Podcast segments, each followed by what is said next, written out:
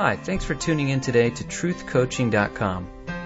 We hope today's message will inspire you and encourage you, as well as give you a little bit more knowledge about the area of life coaching, whether you might benefit from life coaching, or perhaps uh, consider even being a life coach. So sit back, relax, and enjoy the time. I want to share a personal story today from a time in my past where I was contemplating uh, what what is the next step in life. Should I go to seminary? Should I uh, look for some type of ministry position?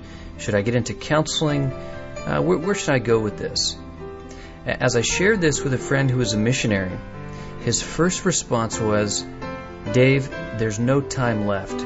Get on the field. You need to be doing mission work. And there was part of his message that was really exciting to me.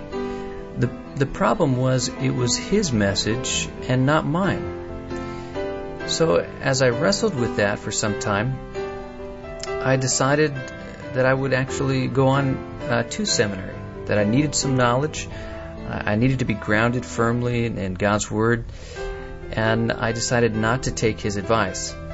And that's what today's topic is about uh, advice versus questions, uh, drawing out of the individual versus prescribing an answer.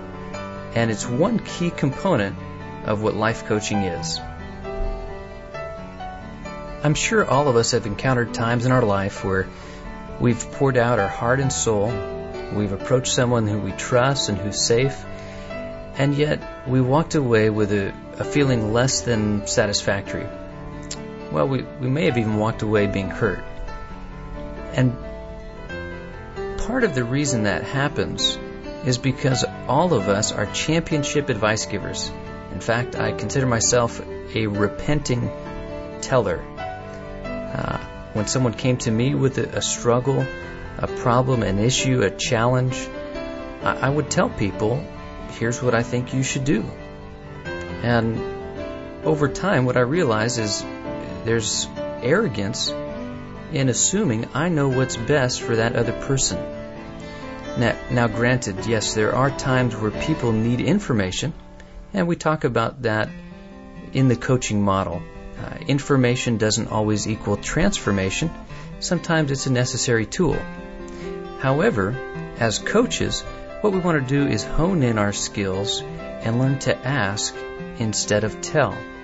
In fact, that's what I'll be doing at the Seattle workshop on April 27th, 28th, and 29th is kicking off coach training by teaching that principle of asking instead of telling.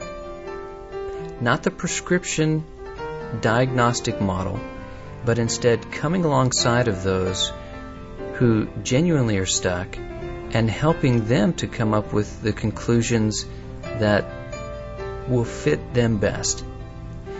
It's a technique that honors the individual and essentially equips them, it empowers them so that next time there's a, a struggle, an issue, an area of growth for them, they'll be thinking through the process. Hmm, what, what did I do with my coach? And what can I do now?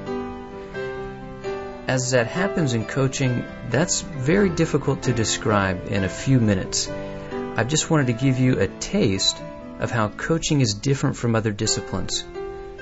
When someone's coached, the coach doesn't come up with a diagnosis. Uh, the coach doesn't come up with a prescription. Here's what you ought to do. Instead, the coach comes alongside of the individual and says, What is it that, that's going on underneath these things? Uh, what are all the issues involved? Uh, perhaps there are things we haven't thought about yet. Here's a new perspective uh, that we might be made aware of.